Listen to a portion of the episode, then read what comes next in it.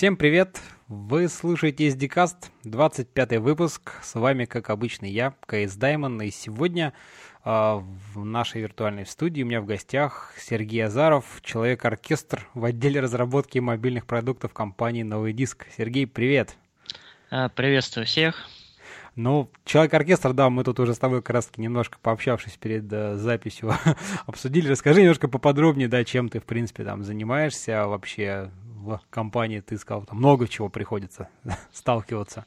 Ну, да, так уж вышло воле, как говорится, судьбы или, не знаю, там, небеса так сложились, что приходится заниматься помимо основной деятельности, связанной с, с программированием, еще и управлять проектами, и геймдизайном заниматься, билды собирать и так далее и тому подобное. Вот. Но основной план работы связан именно с ведением текущего проекта в компании, то есть раздача задач, там, сведения и так далее и тому подобное. Ну и помимо прочего, написание непосредственно игровой логики на Unity 3D. Вот. Ясно. Ну, это хорошо, что нас самом деле столько много тем. Я думаю, как раз-таки мы попробуем хотя бы какую-то часть из них а, затронуть. Вот. Ну, в, в начале, по уже сложившейся традиции, по... расскажи немножко, как ты, в принципе, попал в IT, как давно и чем вообще занимаешься. Ну, я, как обычно, наверное, выходец из инженеров, вот, но, но работаю, как говорится, не по специальности. Вот. Начинал программистом C, потом C++, вот. Какой-то определенный момент поиграл в Fallout. Вот, и с тех пор игры засосали меня. О, ну Fallout это вообще культовая игрушка. Я, я да. знаешь, да, даже сейчас уже спустя там сколько уже там больше десятка лет, да, даже на Маке она тоже есть портированная. Там ну, первый, второй Fallout с удовольствием переигрываю, потому что мир целый там просто вот графика, даже на графику внимания не обращаю, но насколько как бы интерес вот захватил. Ну, на самом деле, когда у меня был 14-дюймовый монитор, графика даже тогда казалась офигенной. Я согласен согласен вот. с тобой, да. Вот. Ну, правда, я, конечно, начинал с второго Fallout, и так уж получилось. Э, в переводе Фаргуса. Ну, а Тогда тут... казалось, что это самый крутой издатель игр в России. Да, да, да, да, да, точно, точно, там без вариантов. Слушай, ну вот смотри, поиграл ты в Fallout, просто интересно, как, в принципе, попадает, ну, то есть, это, конечно, наверное, не, не, не какая-то сверх какая-то ординарная история. Многие там, поиграв, решили попробовать. Вот расскажи, что, что ты первое вообще попробовал как-то сам сделать или пошел куда-то, где, в какую-то компанию, которая занималась разработкой игр? Ну, и мы, я пошел по самому, что называется, терни, сложному такому тернистому пути. Вот. Э, сначала начал придумывать просто игры. Ну, писал их там, записывал на бумажке, там э, фанта фантазировал, как же это будет все круто. Естественно, фантазировал на тему э, РПГ, ролевых игр. Mm-hmm. И, соответственно, был тогда такой сайт, точнее, он и сейчас есть, GameDev.ru. Вот. Через него решил собрать команду энтузиастов. Вот. Самый прикол, что удалось, как бы, и программистов нашел, которые уже с движком там были, своим самописным плюсовым, и художники появились, и даже в пару там геймдизайнеров нашел. Некоторые даже с опытом были в Воронежской студии, э, забыл, правда, как она называется, э, делали они там тоже изометрические РПГ, я уж не помню, честно сказать, 10 лет назад было. Вот. И вот э, как бы нас там 8 или, по-моему, 9 человек собралось, и мы решили, естественно, бодрыми темпами делать э, ролевую игру. Тогда назывался она «Предназначение». Вот. Ну, точнее, мы ее так назвали. Так. Вот. Написали мы там 180-страничный дизайн-документ, э, на выставках КРИ были, на 2004, 2005, 2006 и 2007, по-моему, тоже были. Ну, это уже с другой компанией. Ну, даже демо-версию сделали мы, но, к сожалению, там издателей все это дело напугало, поскольку объемы про- проекта просто превышали на тот момент даже, наверное, по-моему, Elder Scroll, который э, как же называлась, третья часть там. Угу. Dragonfall, или как он там назывался. Я, я тоже, честно говоря, не помню, да. Вот э, там еще первый шейдер на это вода появился в этом в этом в, э, в этой игре. Угу. И продавали, продавали мы игру, там и с Букой общались, и с 1С, и с многими другими, там даже зарубежные какие-то были там и интересы. Ну, в общем, как-то все не продвинулось, и мы потом э, в компанию Step Creative Group ушли всей командой, переехали там в Москву и так далее. Вот, и уже для них там на их деньги, за их деньги делали другую РПГ. Но она уже была экшен. РПГ по, по их вселенной, Звездное наследие, если кто помнит такую вселенную. Вот, они еще делали «Вечера на хуторе близ Диканьки» проект, и, и ну, в основном они квестами занимались, вот. Ну, там тоже, к сожалению, не очень хорошо получилось все, э, поскольку бюджеты ограничены, а, а движок мы на тот момент использовали не было. И это просто вот программисты плакали, честно сказать. Я плакал вместе с ними, потому что мне приходилось их ждать как геймдизайнеру, я на тот момент был, ну и руководителем проекта, когда же они там выдадут очередную порцию фич, чтобы можно было что-то там вообще пощупать и куда-то циферки вбить. Mm-hmm. Вот. Ну и после этого как бы тоже проект не продали, и потом э, мы втроем, точнее вчетвером, два программиста, я и там художник еще один, ушли в Новый Диск. Э, собственно говоря, с тех пор мы там работаем. Понятно. Слушай, а вот мне интересно, я немножко, так сказать, далек от там gamedev а, да, вот ты там говоришь там gamedev, там дизайнер, game... вот расскажи немножко про роли и, в принципе, вот чем они занимаются в рамках gamedev а. Ну, программисты, понятно, их задача просто там писать код, в конце концов, да, ну, да. а вот там как бы другие какие-то роли, то есть там, ну, художник, да, он там рисует модельки, наверное, как-то, там ну, всякие для миры. того, чтобы, для mm-hmm. того, чтобы читателям было понятно, э, ой, слушателям, слушателям читателям, mm-hmm. да, читателям, вот, слушателям было понятно, о чем речь. Э, как бы игру можно разбить э, на три как бы части, да. Вот. Это основная идея ее и воплощение. То, чем занимаются непосредственно игровые дизайнеры. Ну, народе их называют гейм-дизайнерами, но если на, по-русскому, то игровые дизайнеры. Люди, mm-hmm. которые придумывают игру, описывают правила, описывают миры, описывают персонажей, описывают их взаимодействие и так далее. Это первая часть. Вторая часть это, собственно говоря, реализация этой игры. Реализация непосредственно через написание кода. Здесь, в принципе, ничем не отличается от любой другой, как бы, э, ну, любого другого ча- направления. Ча- да, да, другого направления программинга. Есть, конечно, свои нюансы, но в целом все то же самое. Uh-huh. И третья часть это визуальная, собственно говоря, ради чего в игры играется большей частью люди. Ну, сейчас, по крайней мере. Красивая картинка никогда никого не отпугивала. Вот. Этим занимаются художники. Там много аспектов, начиная от э, интерфейсов, э, которые могут быть как 3D, так и 2D, и кончая 3D-моделями, анимациями и так далее. Вот. Собственно говоря, из трех этих составных частей состоит любая игра. Ну и, соответственно, разработка, она связана с каждой из этих частей. Все идет, собственно, поэтапно. То есть сначала дизайнеры разрабатывают документацию с описанием словесным мира. Ну, они могут там, конечно, какие-то схемы нарисовать, какие-то свои представления. Ну, видение они... там, наброски, да, да что-то такое. Ага. Затем вступают в дело концепт-художники, которые по этому описанию рисуют 2D э, картинки мира, разных его аспектов, там персонажей в 2D, каких-то локаций и так далее. Угу. Вот, все это дело нарисовав, утвердив, э, начинается процесс разработки. Предыдущий как бы процесс называется pre-production, ну это по-английски, то есть ну, подго- понятно, да. подготовительная часть. Угу. Далее начинается фаза продакшена, когда начинается непосредственно разработка, пишется код, рисуются текстуры, рисуются модели там, в 3D Max, в Maya, в Blender. Вот. Программисты пишут э, код, когда заканчивается эта вся разработка или подходит к какому-то определенному этапу, когда уже можно что-то пощупать, э, проект переходит в фазу альфы. Ну, оно, в принципе, в любом программировании есть такие фазы. Альфа-тестирование, бета-тестирование. Ну да, конечно. Вот. Э, когда альфа-тестирование проходит, э, правятся там какие-то баги, вносятся изменения, может быть, там где-то в игровом процессе какие-то ошибки, там хочется сделать лучше или наоборот что-то упростить. Вот, все эти процессы проходят, и, и проект переходит в фазу, фазу бета-тестирования. На этом этапе и вот э, в онлайновых играх уже как бы игра становится доступной простым игрокам. Они там свои какие-то замечания высказывают. Она, фаза это может быть как закрытой, так и открытой. Ну, mm-hmm. в современном мире открытое бета-тестирование означает, что проект уже выпущен в жизнь.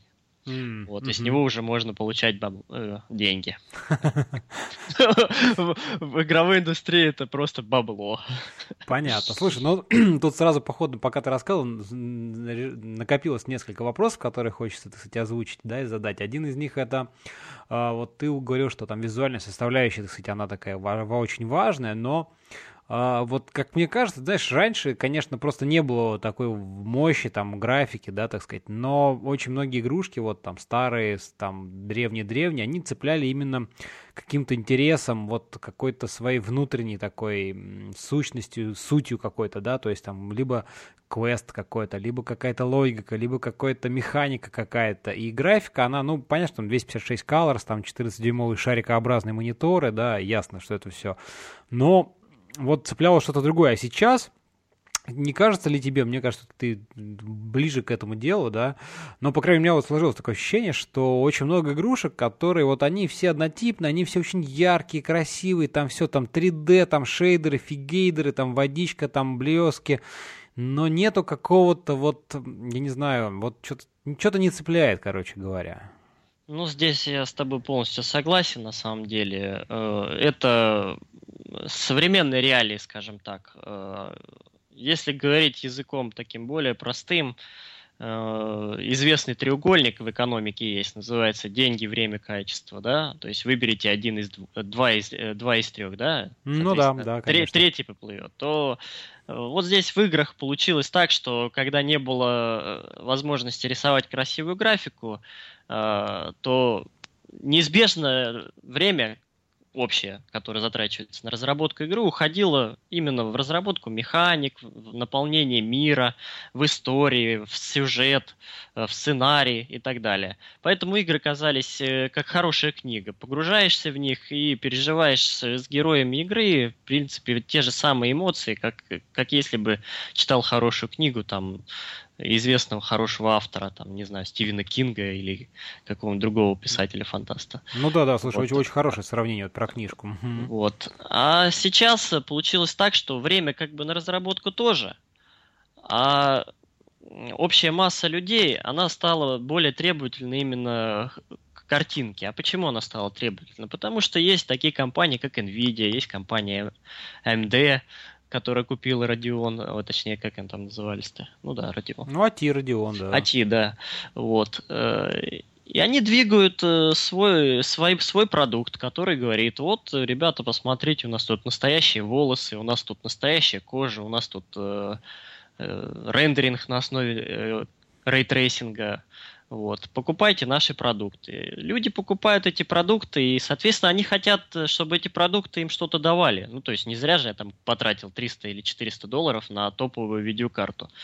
Вот. И, соответственно, разработчики игр вынуждены как бы давать хорошую картинку. Но при, поскольку время разработки оно не изменяется, там, потому что это же все те же самые деньги, поэтому графику мы накручиваем, а страдает в итоге механики, сюжет, наполнение.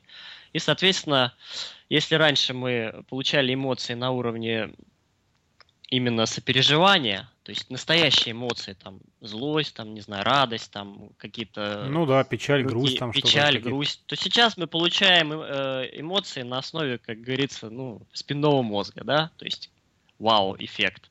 Ну, сейчас это в индустрии называется фан, да, то есть э, чем красочнее картинка, больше взрывов, там, если еще на это все положено на какую-нибудь э, энергичную музыку, то игрок, он говорит, это самая крутая игра, которую я вообще играл.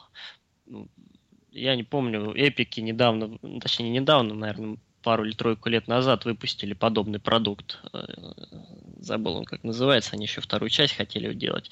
Там, в принципе, шутер, Но он вот так сделан, что вот этот вот лавина вот этих вот событий, взрывов, там, э, разлетания каких-то осколков, там, э, все mm-hmm. это красочно. И вот... Это кризис, наверное.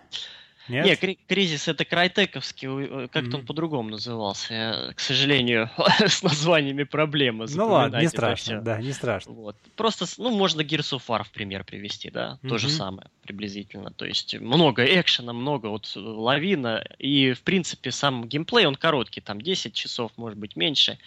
И вот этот вот постэффект, вот я так быстро так пробежал, много картинок в голове, вот визуальной информации, и как говорится, people have it. Вот.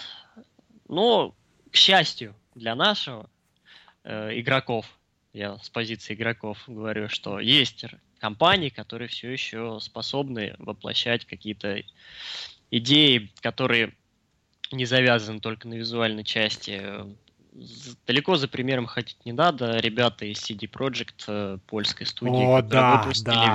Ведьмаков. Вечер это просто, ты что, это я что вот... перв... То есть они вот с первой до третьей части просто росли. И третья часть, это, можно сказать, кульминация. Вот примером вот э, того, насколько эта игра круче, чем все остальные, это момент с песней Присциллы в баре. Это просто вот, ну, шедевр, можно сказать. Ну, похожие темы были в Dragon Age первой части э, песни Лилианы, но она не так как-то была.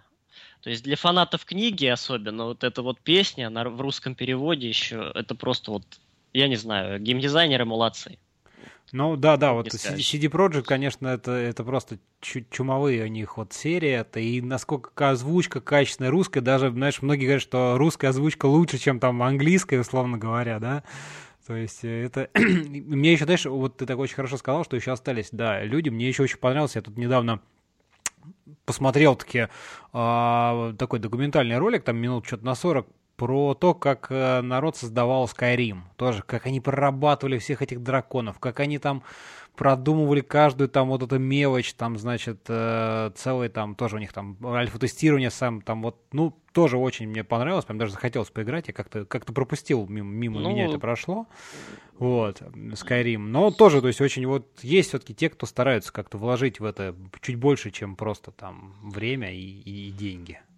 Ну да, много сейчас компаний. Например, выходцы из бывших компаний Interplay, которые Fallout разрабатывали, это же вот InXile, Obsidian, и, э, они сейчас стараются как бы вот с, при помощи Кикстартера э, делать игры. Вот, кстати, из последних, которые вот реально можно оценить для любителей олдскула, что называется, это Pillars of Eternity.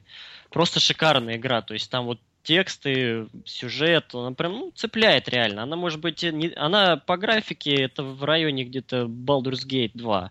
Это еще времен, когда BioWare умели делать игры. То есть сейчас они, продавшись Electronic Arts, конечно, скатились. Жалко, конечно. Dragon Age 3, кстати сказать, Инквизиция, который, в принципе, неплохая игра. Она хуже, конечно, если сравнить ее с Ведьмаком, но неплохая. Вот. Но все равно они раньше делали лучше.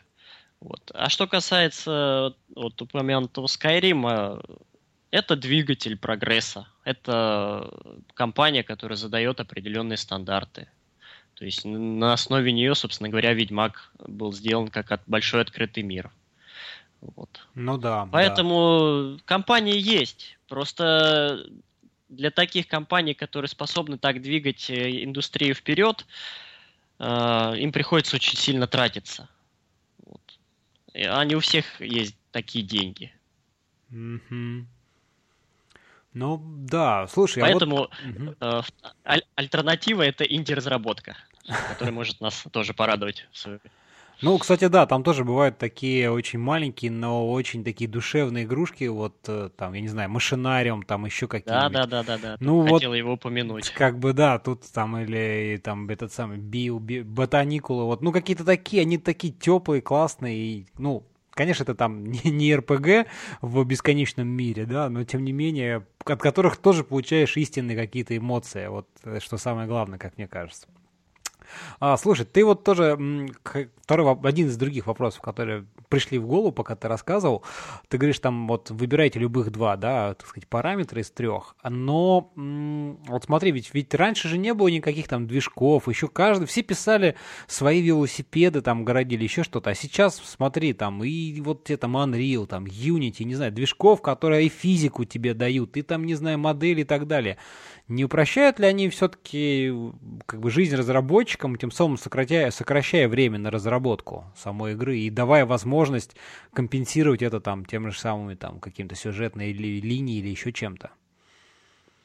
В целом, конечно, на, текущий момент, если сравнивать э, с тем моментом, когда я только вообще ну, попадал, попал в эту индустрию, начал э, э, как бы вариться в этой каше, конечно, сейчас гораздо проще. Если бы сейчас то, что доступно разработчику в качестве инструментов, вернуть на 10 лет назад, то совсем была бы другая история.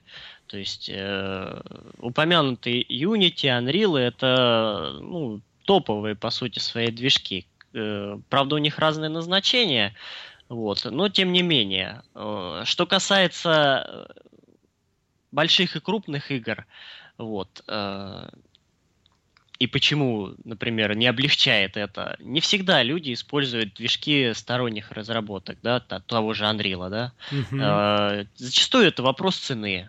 А как бы если э, говорить именно вот о внутренней кухне, то причины, как правило, связаны с тем, что функционал, который предоставляют Э, эти сторонние движки, либо э, использование как бы движка для своих целей не всегда оправдано.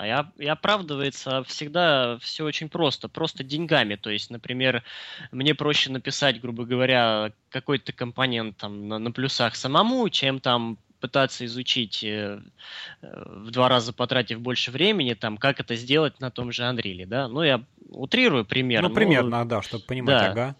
Вот, поэтому э, некоторые компании, а, особенно крупные компании, да, они как бы делают инструмент под себя.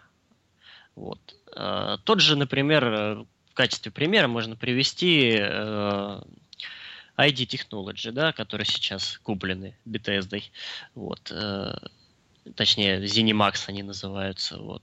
Они сделали под себя движок ID3 там тег или как он там называется, да, на mm-hmm. котором они делают шутеры. Движок заточен под шутеры, вот, э, поэтому как бы вот кто-то там когда-то пытался покупать этот движок для каких-то других проектов, и они получали ряд проблем, э, которые решение которых слишком дорого, вот.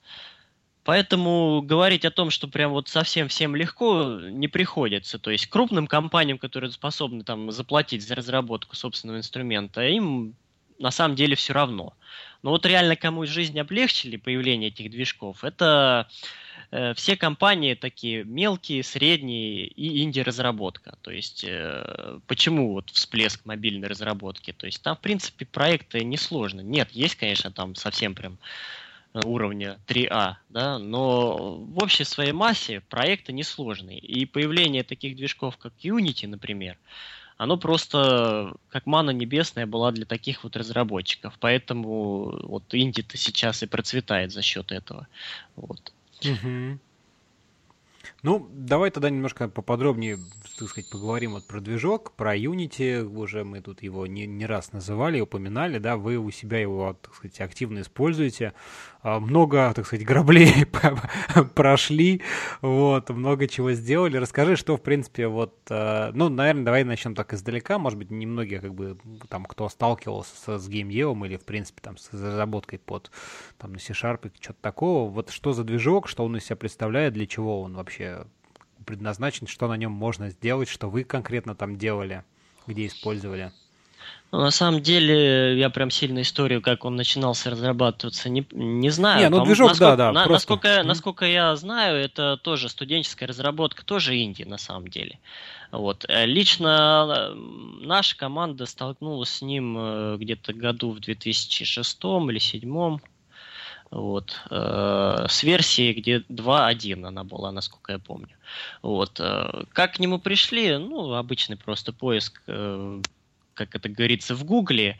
Э, у нас была своя разработка, плюсовая, там, а редактор мира там на C-Sharp написан, там, вот. Но все это силами двух программистов, там, трех, абсолютно нереально было поддерживать, там, и поэтому там решили, давайте что-нибудь найдем такое, что нам как бы жизнь облегчит, вот. Ну, натолкнулись вот на Unity 2.1. Э, на тот момент можно было инди-версию скачать бесплатно, что, в общем-то, уже э, было плюсом, как говорится. Ну и, в принципе, цена по сравнению с тем, что там на тот момент было, просто ну, была подарком. Там полторы тысячи долларов против 50 тысяч долларов там за некоторые движки, это, конечно, просто небо и земля. Ну да. Вот. Ну и как пошло? Вот чем хорош был Unity на тот момент и почему он зацепил? Уровень вхождение в него вообще настолько низкий, что вот я, будучи программистом э, начинающим на тот момент с Шарповым, да, ну как начинающим, ну писал какие-то программы там на VPF, VCF точнее там, mm-hmm. вот, э, для Windows, вот. Я просто буквально за неделю сел, э, разобрался, там написал демки какие там и показал там руководству, говорю, вот смотрите, это вот я за неделю сделал, я думаю, надо переходить, потому что это круто. Вот. А знающие программисты, которые э, вместе со мной работали, они просто сели и начали делать, называется.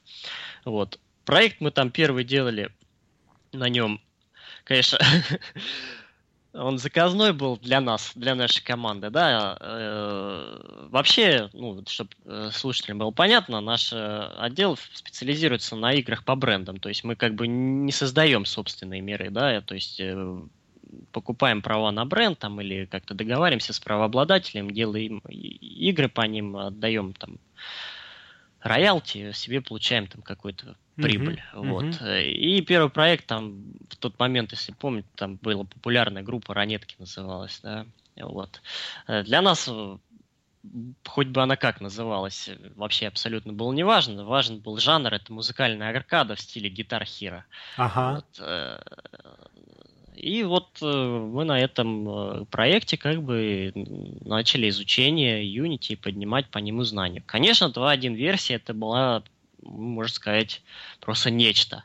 Вот. По сравнению, если сравнивать сейчас с пятой версией Unity, да, это вот ну, космос просто. Мы там столько, столько кораблей огребли, особенно э, с интерфейсом. Он э, рисовался как бы в, в одном потоке, в одном цикле, и причем сидел вместе с инпутом, ну, на сейчас, в принципе, сидит, но не так это страшно на самом деле, там сейчас немножко, конечно, изменили, но то, что он сидел как бы э, в одной функции с инпутом там, и если захотелось там немножечко отрисовать несколько окошек, то нужно было там просто кучу кода написать, чтобы это все им, эмулировать. Ну, мы как бы на тот момент даже не искали как бы сторонних там плагинов, там об этом как бы вообще даже и речи не шло. Ну, то есть э, нужно было просто сделать проект. Угу. Вот это сейчас вот там мы знаем, там есть э, сторонние разработки для GUI там в виде плагинов, там в Asset Store они лежат и так далее. На тот момент этого все не было, и, конечно, приходилось вот просто по граблям идти.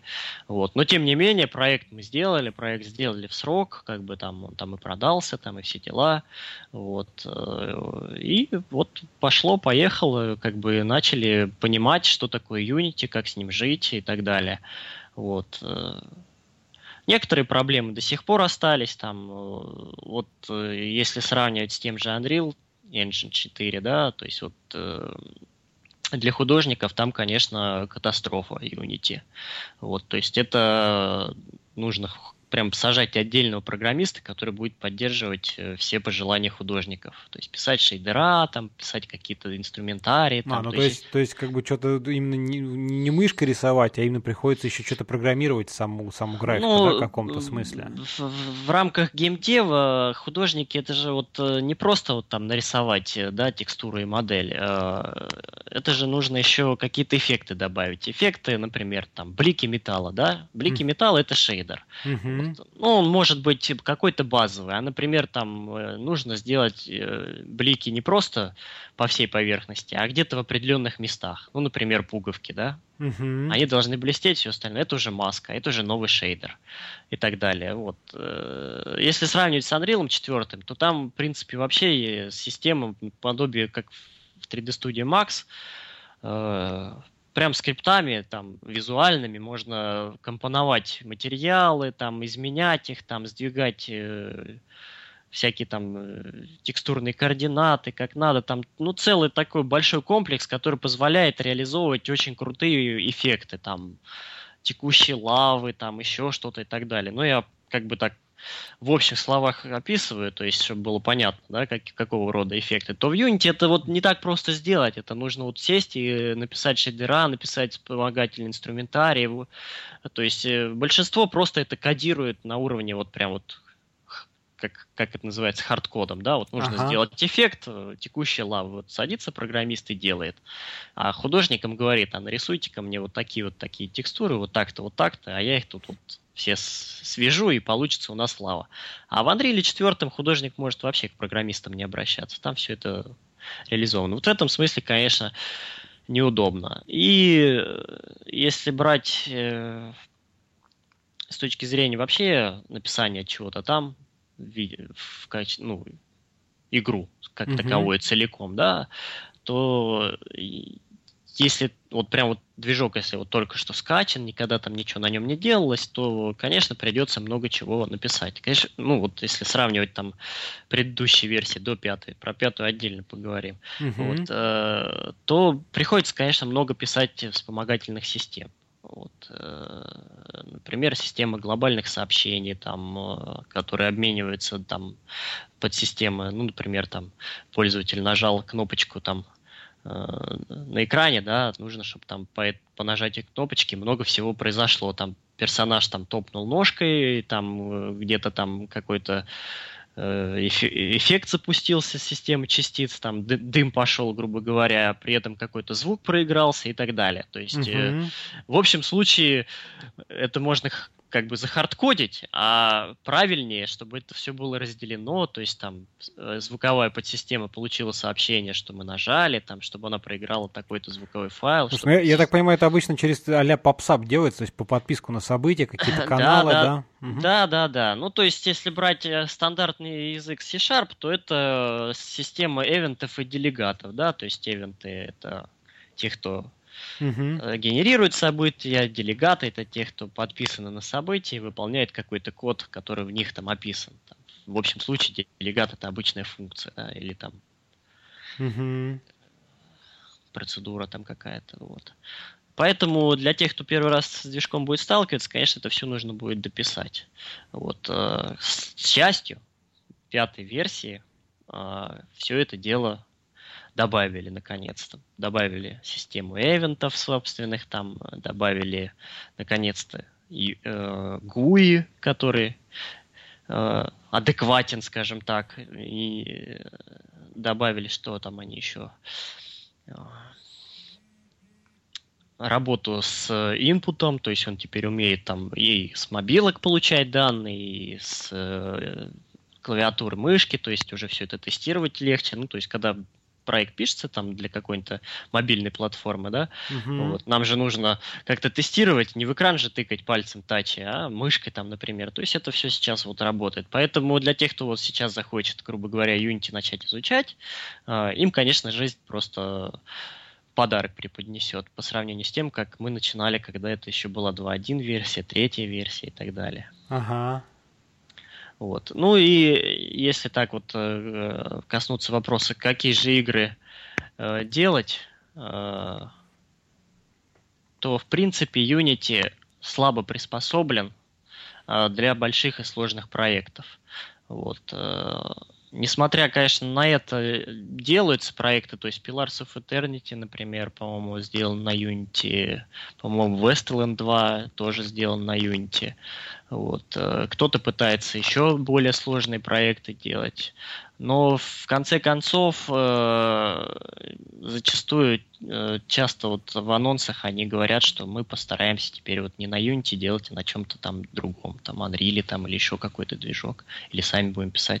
Потому что есть свои нюансы там э, в том, чтобы делать большие проекты с открытыми большими мирами и так далее. То есть это просто, можно сказать, нужно заново все понаписать. Вот. Э, наверное, те, кто это делают, э, покупают э, исходники Unity за отдельные деньги и покупают специальную поддержку от разработчиков для того, чтобы это все дело написать. Вот. Для mm-hmm. всех остальных, которые делают обычные там проекты, там инди-разработка, там какие-то проекты среднего звена для мобилок, вот, э, им этого вполне достаточно того, что движок сейчас предоставляет. Тем более, э, благодаря политики Unity, они запустили свой магазин плагинов, ну или как там называется, расширение, там дополнение для движка, и там можно найти абсолютно все, включая там э, модели, текстуры, э, код, скрипты, расширение редактора, там, ну, все вообще абсолютно, то есть на любой вкус и на любой достаток. Цены там, в принципе, нормальные, поэтому э, в этом плане, конечно, преимущество есть. И даже над, над тем же Unreal 4. Mm-hmm. Слушай, ну я вот тут недавно, кстати говоря, кажется, где-то в начале года, по-моему, публиковали интервью, да, с а, как вот Дэвид Хильгасон, да, который основатель Unity. Вот, как раз он рассказывал, как они там развивают, что вот сейчас расширяют, собственно, там же у них есть этот Unity там Store, или как, ну, вот где можно всякие там плагины народ выкладывать, там и платные, и бесплатные, я так понимаю, да, в ну общем-то? да, да, да. Вот. Есть и, такое. И, в принципе, они, как бы, я так понимаю, тоже сейчас на всякие платформы расширяются. Ну, то есть, как бы, у них э, такая главная идея — это расшириться на все платформы, какие только есть. То есть, это и веб, там, Unity Web Player, а, ты про него тоже, наверное, можешь, да, тоже что-то рассказать? Да, да, да. Вот, и, соответственно, там, ну, ПК, понятное дело, там и какие-то приставки, я так понимаю, на приставке тоже же, да, можно писать Да, ну, кстати сказать, что касается мультиплатформенности, мы так чуть-чуть подальше зайдем угу. по, по нашему секретному плану. Вот. Э, с этой точки зрения Unity, конечно, просто не вне конкуренции, да, то есть простота перехода с одной платформы на другую, особенно в рамках там Android и OS, там PC, достаточно проста. Вот. Э, минимум просто телодвижений. При этом, как бы, Unity сейчас поддерживает и приставки, и Xbox One, и PS4, да, и и веб он поддерживает. К сожалению, упомянутый веб-плеер сейчас уже не будет поддерживаться. Почему? Потому что Google волей своей, как бы сказать, корпоративности общемировое решил запретить э, старой, ну как бы, как он называется, э, нативные плагины, вот, и, и теперь веб-плеер просто не запускается э, в Chrome. Mm-hmm. То есть в Firefox он еще запускается, а в Chrome он уже не будет работать. Поэтому Unity были вынуждены э, уйти от э, нативных плагинов, э, который представлял себе, собственно, этот плеер, запускавший там проду- игры, э, WebGL.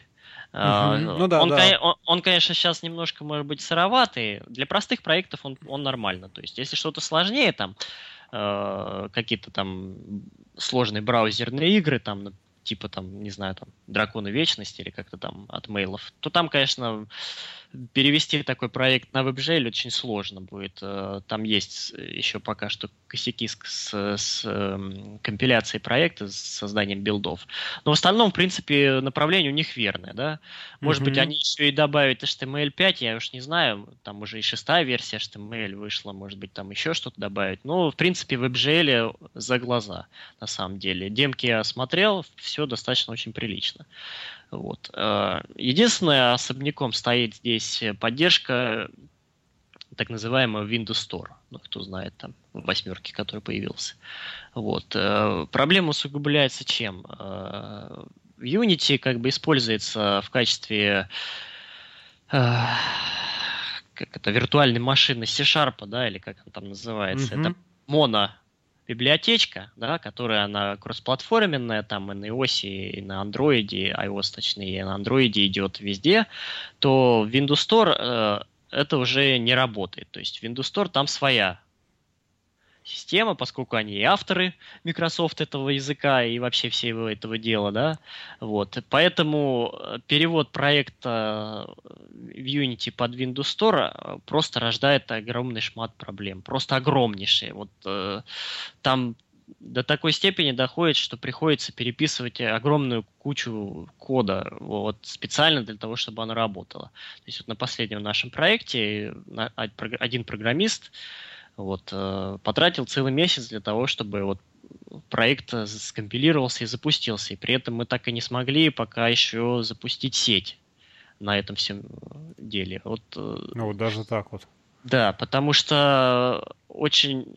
Ну, тут, в принципе, и вина Unity есть в некотором смысле, потому что э, если бы... То есть, ну, если кто знает, то есть, когда Unity создает проект, допустим, для iOS, он создает отдельный, как бы, получается, версию проекта, которая открывается в Xcode. Xcode это внутренний маковский как бы редактор. Ну да, инструмент для разработки, то есть да, среда для разработки. разработки. Угу. То есть Unity просто переводит этот проект под Xcode, и в Xcode уже переводит, э, компилируется э, проект под э, iOS. Windows Store Unity, в принципе, тоже предлагает, типа, а давайте вот мы сейчас переведем проект под Visual Studio, какой он там называется, 2013, ну, где там возможность есть Э, проект скомпилить под э, Windows Runtime, так называемую платформу, которая универсальная и на PC может, и на всяких там других планшетах. Mm-hmm. Вот.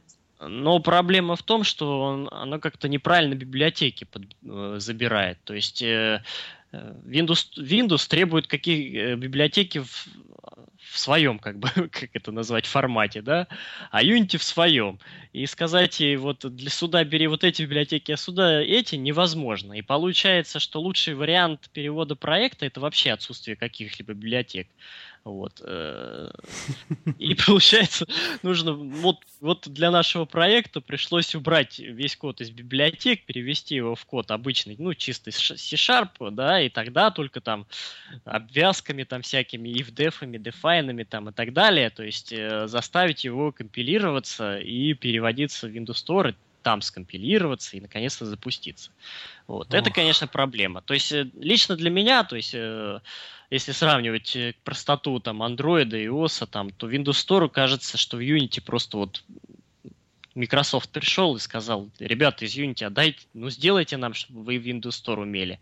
И разработчики из Unity сказали, ну хорошо, вы так просите, номер счета, наверное, написали, и они добавили, потому что, ну, очень неудобно, просто неудобно. То есть, ну, может быть, для каких-то простых проектов э, это и не так сложно, но вот э, чуть посложнее что-то там где-то там, да и лелечки какие-то, сборки там C-Sharp, и уже, и уже проблемы, и уже сидишь и думаешь, как же это все заработать должно. Ну, кстати, я читал некоторые там статьи, кто пробовал на Windows Store переводить, ну, точнее, не, не пробовал, а переводил. Ну, в принципе, похожие проблемы, то есть долго, муторно, это прям, прям отдельный проект делали. То есть если Android и iOS можно параллельно вести, вот, то uh-huh. Windows, Windows Store прям отдельно делали. Слушай, а вот, в принципе, ну, как бы велика доля Windows э, Store, то есть, я имею в виду какой-то там, ну, прибыль, Чест, доход, или честно, честно стоит сказать... ли она затрат, скажем, тех, которые вот, вот этого геморроя, вот, который надо, надо приложить? Ну, честно сказать, э, вот э, по статистике, там где-то процентов 8 от всех смартфонов и устройств вообще. Угу. Все это Windows. Ну, у него как бы он растет потихонечку, да, но на самом деле вот э, Android и iOS принесет гораздо больше, чем вкладываться в Windows Store. Это, знай, знаешь, э, кто может так себе позволить? Это вот проект раскрутился, вот он уже начал там фри-то-плейны, например, да, вот он уже деньги приносит, вот, э, как бы там он э, покрывает и расходы маркетинговые там на поддержание популярности. И мы тут, э, а почему бы нам еще и Windows Store не сделать? Будет просто дополнительные деньги. Ну, типа, ну, давайте сделаем. Вот для таких проектов, да, это... А если вот изначально закладывать это все дело, только если совсем простой проект в рамках инди там какого-то там, не знаю, там, наподобие Cut the Rope, да? То есть, mm-hmm. Тогда в принципе, наверное, можно и заложиться. А во всех остальных случаях, э, например, смысла нету. То есть э, просто процент устройств, которые э, ну, процент рынка, скажем так, который занимает сейчас Windows Phone и вообще Windows э, Runtime, он малый. Вот.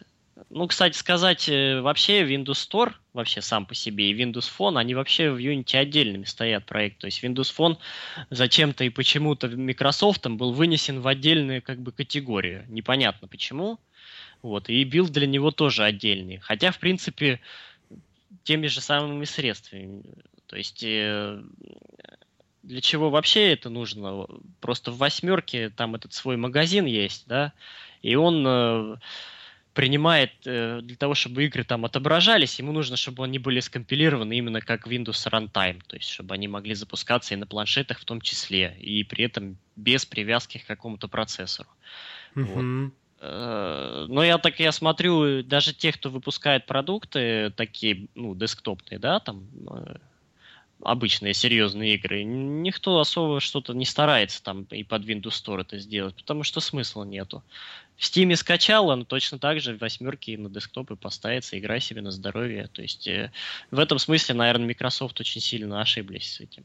Вот. А Unity зачем ввели эту поддержку? Ну, я думаю, по договоренности. Ну, ну, вероятнее всего, да, да. Сейчас, кстати говорить, очень много, вот э, поскольку действительно как-то игрушки, ну, не знаю, там, насколько они уж там стали популярнее, больше стало в них народу играть или там меньше, но появилось как минимум много вот таких там а Steam, да, там каких-то контент, ну, не контент-провайдеров, ну, каких-то механизмов распространения, скажем так, помимо проприетарных, я имею в виду там вот как у Apple свой там Apple Store, да, там у Android, а вот что-то типа Steam, который, в принципе, ему по большому счету пофигу, да, на чем там ты играешь, им важно именно продавать сами игрушки, то есть, и мне кажется, они свою сейчас там продают ось, они свою уже там делают, как, да, известно, в общем, пытаются свое что-то там и приставку свою сделать там где-то, но, тем не менее, в общем, как такой канал распространения, где, мне кажется, он многие им пользуются, то есть абстрагируясь от всех вот этих тонкостей, особенностей конкретных там платформ каких-то, наверное. Ну, кстати сказать, Steam это основной, основная причина убийства ритейла вообще, в принципе, дискового. Вот. Может быть, вторая причина, конечно, возросшая скорость интернета, но вот Valve — это компания, которая уничтожила большинство издателей дисковых. Вот. Поэтому они себе сейчас могут позволить абсолютно все, включая свою собственную приставку. Ну, они, они, они, да, они набирают обороты, конечно, и это, это очень сильно заметно, но, тем не менее, они пока еще все-таки, ну, мне, мне нравится, что они делают, как бы я так позитивно к ним отношусь, вот. Да, сейчас на самом деле такие скорости, вот такая, такие технологии, такая доступность всего этого, что в принципе это правильно, что развивается и все движется куда-то, и правильно, что есть такие компании, которые это все вот э, через себя, через э, как бы противоречия с, с крупными какими-то игроками этого рынка продвигают свои идеи и, надо сказать, побеждают. То есть э, в свое время кто же верил, что там Steam Э, будет основным каналом распространения любых игр вообще, в принципе, для ПК. То есть э, диски же вообще сейчас не продаются, кому они нужны? Да, есть... слушай, у меня да. вот у меня Mac, у меня там даже CD-ROM нет. И ты знаешь, я забыл, когда я последний раз им пользовался, честно. Вот, вот, вот это, в принципе, вот э, как бы чего достиг Valve своим, собственно говоря, подходом. Он знал к чему все идет. К сожалению, многие компании, которые не верили, сейчас разорились, да, то есть сколько издателей с тех пор уже закрылось, там, разорилось, обанкротилось, там, и так далее. Вот. Либо ты чувствуешь рынок, либо ты не чувствуешь. Вот. Ну, кстати сказать, э, на этот счет вот Unity 3D и вот и вообще политика, ту, которую Unity сейчас ведет, э, с пятой версии и так далее, она, честно сказать, начинает внушать э, легкие, скажем так, пока что еще тревогу, то есть за судьбу движка, то есть по сравнению с Unreal 4, то как он развивается, да, и как развивается пятый Unity, сложно сказать, э, какое будущее ждет у движка. Это, кстати сказать, ну, тревожный такой звоночек на самом деле, потому что вот, например, недавно то, что они в пятой версии ввели там э, свой интерпретатор как бы C-шарпового кода, то есть э, который переводится как бы в плюсовый через EL to CPP, там какой-то механизм, да, Мгм. ну, у него есть э, сейчас, он сырой. То есть вот реально сырой, то есть мы вот пытались сейчас вот уже билдит у нас последний как бы проект, он заказной, то есть, э, то есть это не наша придумка, то есть заказчик там сам будет заниматься там, как он там его распространять будет, мы не знаем, но наша задача была там сделать это все дело. Вот, и мы билдили, ну, если кто в курсе там или не в курсе, там его э, Apple же сейчас запретила как бы 32-битные приложения у себя публиковать, да, то есть все должно быть теперь 64-битным. Ага. Вот. И, собственно говоря, Unity 5, то есть одна из его основных как бы фич была то, что они наконец-то добавили 64-битную поддержку и в ПК, и, и в том числе iOS. Вот. И мы перебрали, начиная с 5.0 версии до 5.1, э, почти все для того, чтобы найти версию, на которой наконец-то у нас э, не будет ошибок, вот именно связанных с этим вот как бы системы L2CPP, то есть э, просто на ровном месте либо не компилируется, либо падает, либо э, Apple отказывается вообще принимать э, сборку и так далее. То есть вот в 5.1 наконец-то что-то более-менее стабильное сбилдилось, и мы наконец-то счастливы, что оно заработало. Вот. Но э, на самом деле вот э, простой пример. Вот выходит там 5.01 версия, там работает. Выходит 5.02 версия, не работает. Выходит там патч какой-нибудь 5.02 P1, снова работает. Ну Потом, да, заработало одно, сломалось потом другое. Как... патч 5.02 P2 опять не работает. И на самом деле это вот, вот что-то что-то не то. Потому что взять вот Unreal 4, сейчас последняя версия вышла, 4.8, там просто change list такой, я читал, наверное, его минут 20, наверное, или 30. просто. Вот. Э, Поэтому единственное пока что преимущество э, Unity, то есть э, перед Unreal, в плане больших проектов, там, допустим, free-to-play, который много денег приносит, вот, цена. То есть Unreal требует 5% с продаж со всех, ну, с прибыли или, там, или с доходов, я же там с- врать не буду, не, не знаю точно, но 5% точно эта цифра. Вот, даже если она там э, с прибыли, это ощутимо, если ты там зарабатываешь, например, как World of Tanks, да, там в районе много миллионов евро в месяц. Ага.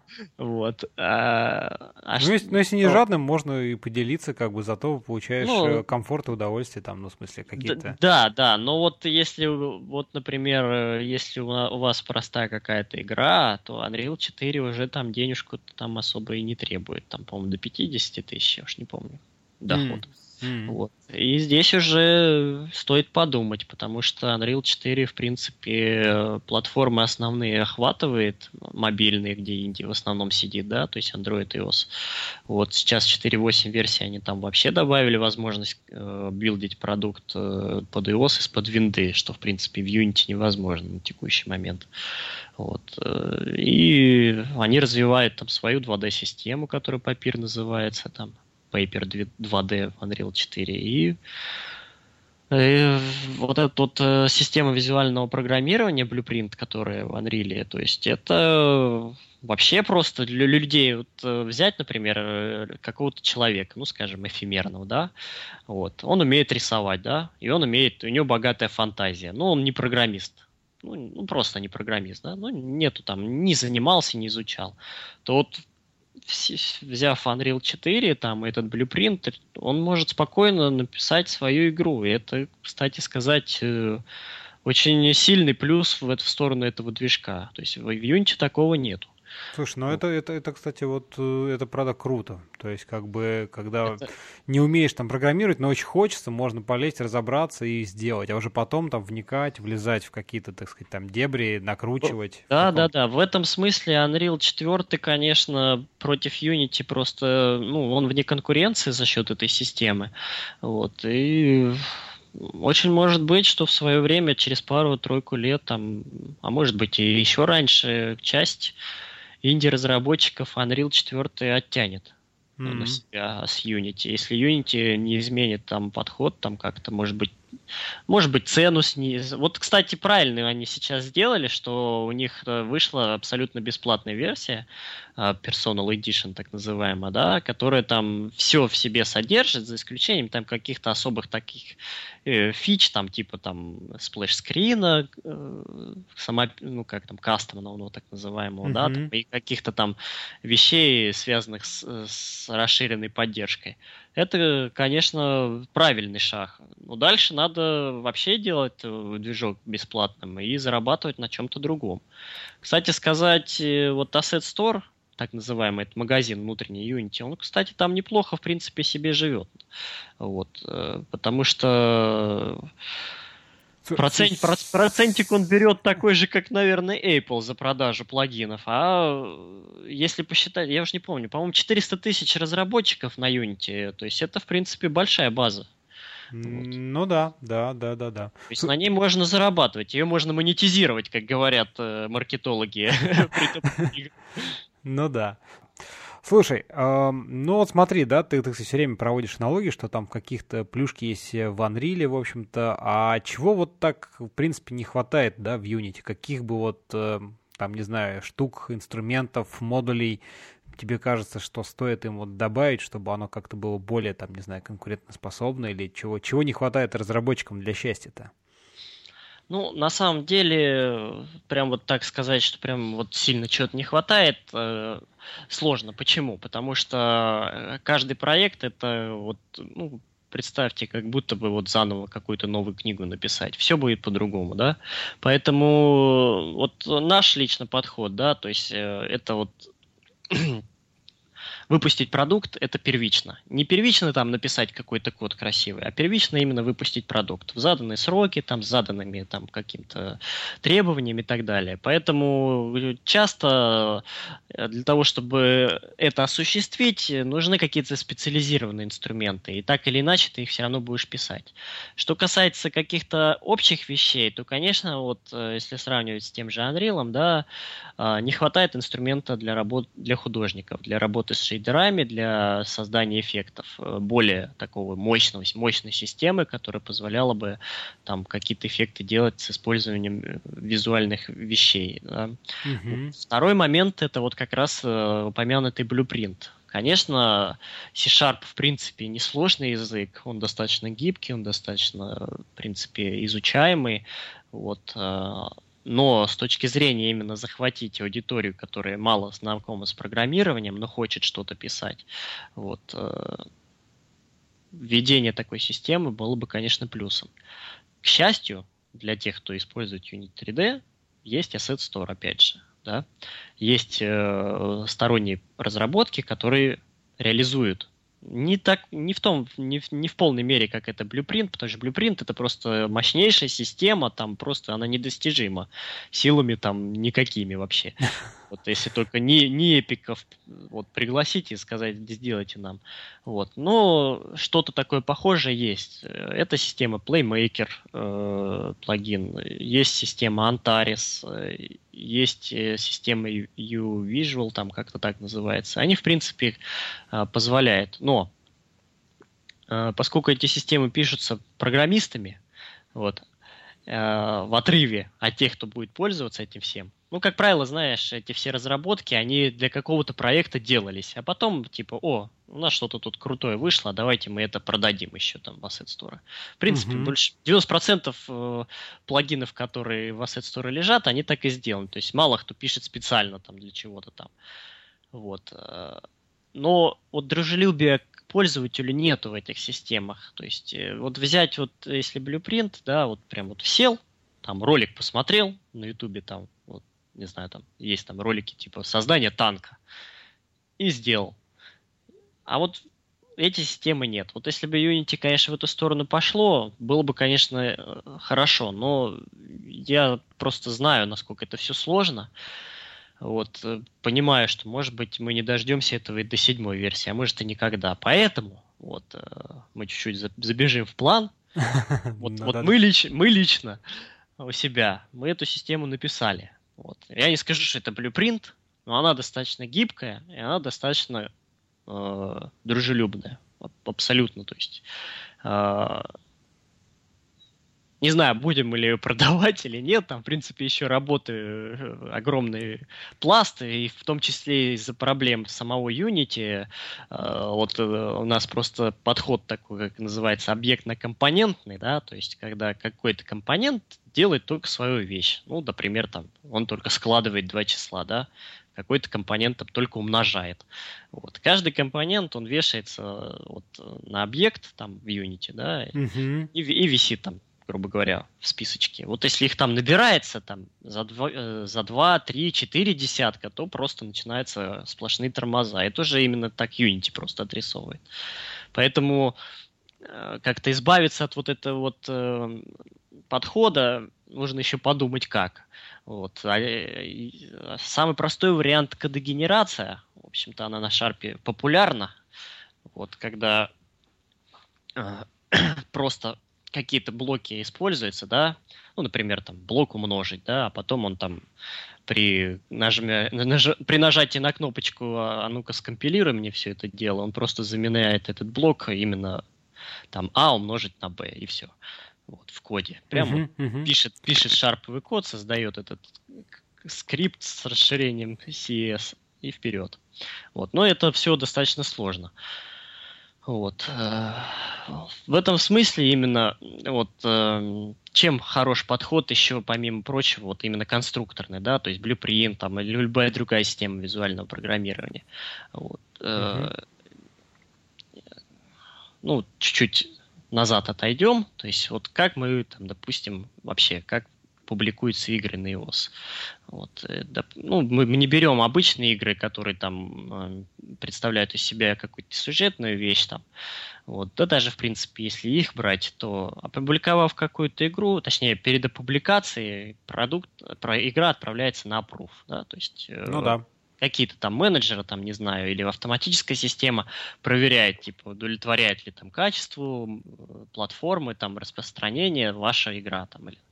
Вот, если удовлетворяет, она публикуется.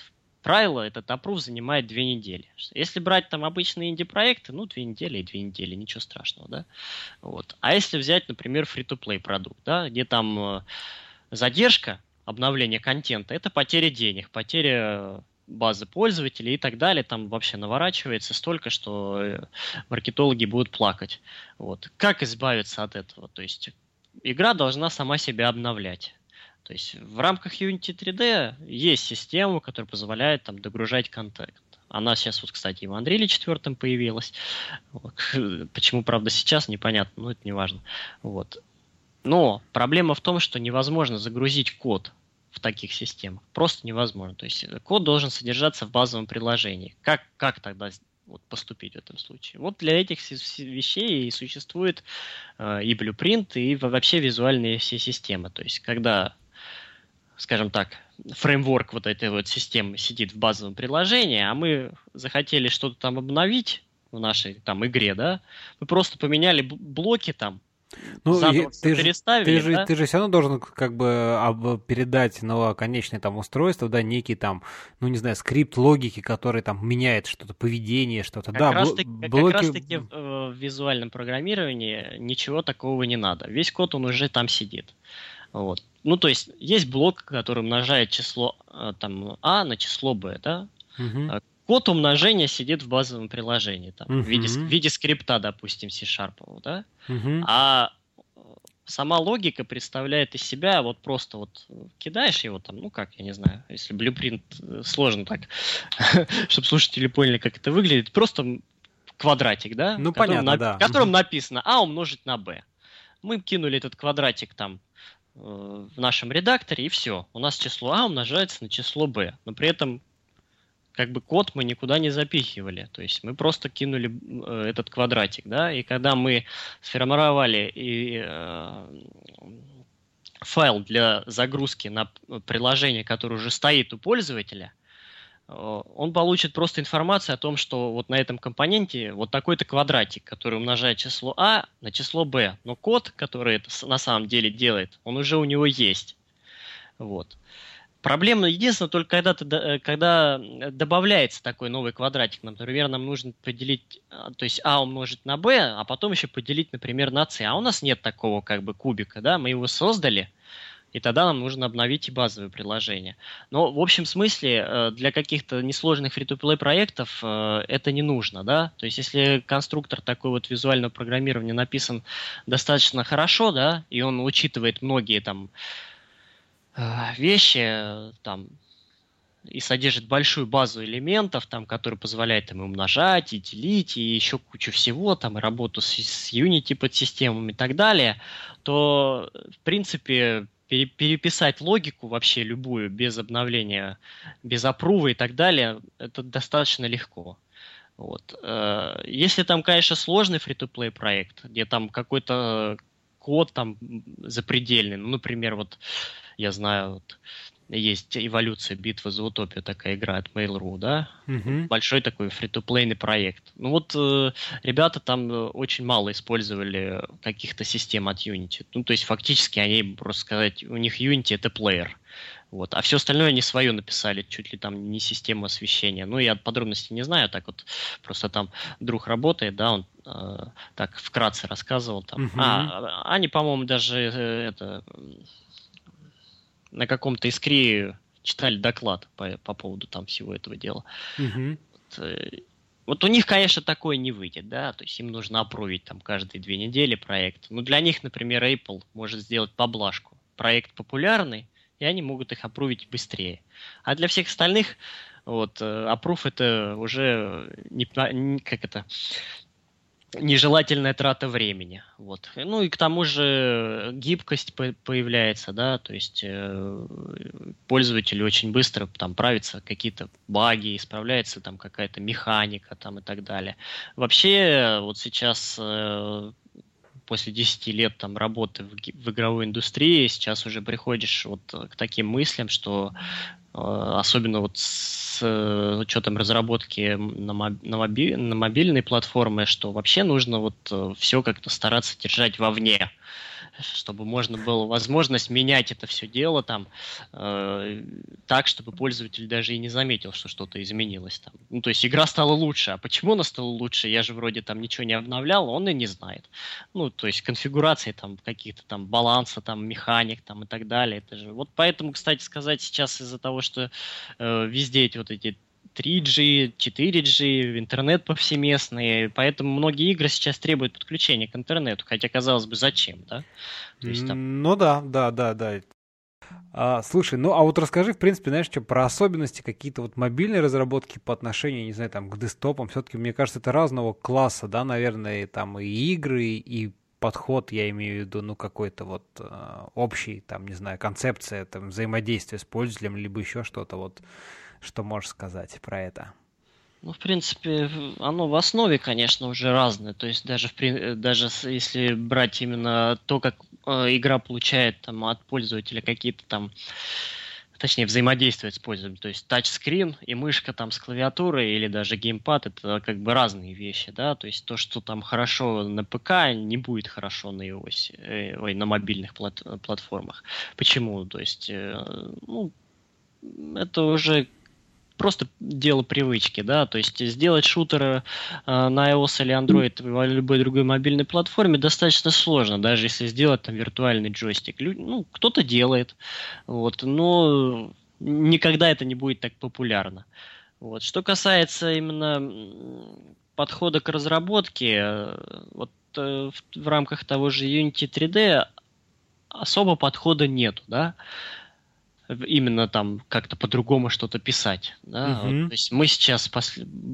многие наши продукты там в начале там вот э, очень мало там из того, что мы выпустили, э, было именно чисто мобильными. Вот сейчас мы только переходим чисто в мобильный, то есть не будем вообще ПК затрагивать. Ну вот заказной наш последний проект, он, он и на ПК, и на мобилках и так далее. Вот. В принципе, какого-то подхода нету там особого.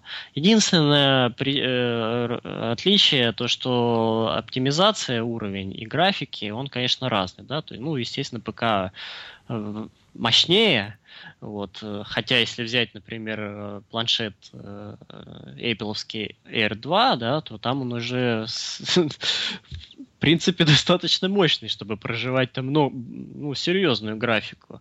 Вот. Но в основном именно свя- характер именно связан э, с оптимизациями. То есть, э, как правило, ПК-билд э, оставя, ну, делается отдельно, э, для мобильных платформ просто создается копия проекта там э, и в ней там производится манипуляция. В принципе, сейчас в Unity 3D э, можно настроить э, все вот прям в одном проекте для того, чтобы при, при переходе бил, э, в билд для там, Android или для iOS там, он там использовал другие настройки и качества, и э, текстур и так далее.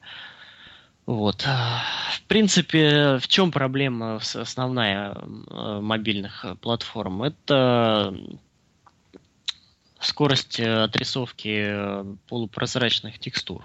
Да? То есть mm-hmm. чем, чем больше площадь э, занимаемая на экране этих полупрозрачных текстур, тем э, все становится печальнее. То есть э, в начале, там, когда мы только с этим сталкивались, с мобильной разработкой, у нас там была травка такая полупрозрачная, там несколько плашечек друг за другом. И мы там просто отхватили сразу падение FPS порядка трех раз. То есть там, ну, слайд-шоу чуть ли не было. Пока мы, до, пока мы дошли до этого, конечно, ну, как по граблям шли, что называется. Ну, да? да. Потом поняли, что вот эта скорость э, заполнения сцены вот, э, с, с такими полупрозрачными текстурами это просто прям беда. Вот. И чем больше разрешение экрана, тем эта беда становится все, все сильнее и сильнее. Вот. Поэтому с такими вот вещами на особенно на втором iPad. То есть первый мы уже вообще сейчас не берем, это просто динозавр, там 128 мегабайт оперативной памяти, это там вот прям совсем-совсем простые игры можно только туда еще использовать. А даже уже серьезные 2D уже туда не прокатит, ну просто по памяти не поместится. Там доступно буквально пользователю половина от этих 128.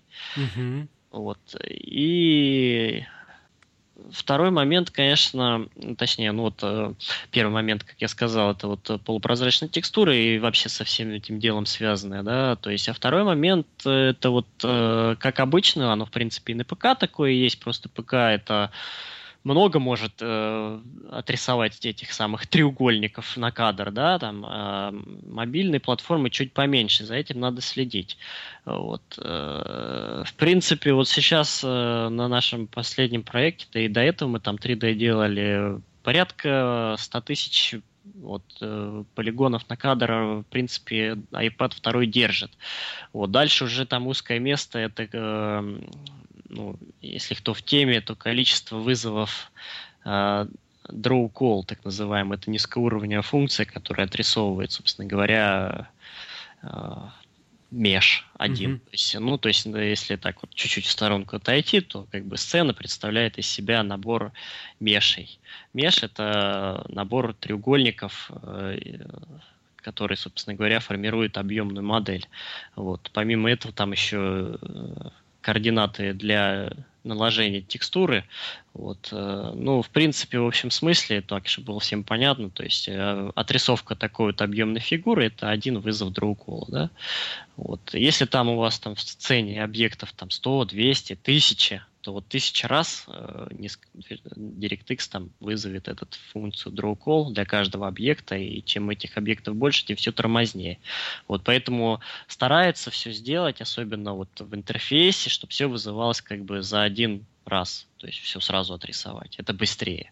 Вот. Э, ну, это как вот. бы объединять объекты как бы в некие одну... Ну да, то есть если mm-hmm. в рамках интерфейса, то это просто текстуры в Atlas запихивают, ну, э, запаковываются, да, а если брать в рамках 3D, ну, объединяются просто объекты, которые там, ну, статичные, там, если, ну, например, там камешки лежат, они же не двигаются, можно там 10 камешков сделать, что это как будто бы будет один объект, да, а не 10 разных. Ну да, да. Вот. Ну, в Unity 3D это сейчас там есть еще такие вещи, как static static batching и dynamic batching, то есть э, такие механизмы, которые позволяют на уровне движка объединять объекты с одинаковыми материалами в один, как бы один mesh, да? Uh-huh. Вот. Ну, это там есть свои минусы, э, точнее, свои особенности. Они описаны в документации. Вот. Но когда ты с ними реально столкнешься, то, конечно, немножко так э, будешь удивлен. То есть, э, для примера, да, то есть вот есть сцена, там какая-то город, например, да, вот э, все его, его как бы объекты, там, меши, занимают в памяти видео 20 мегабайт. Это если вот в обычном состоянии, да. Угу.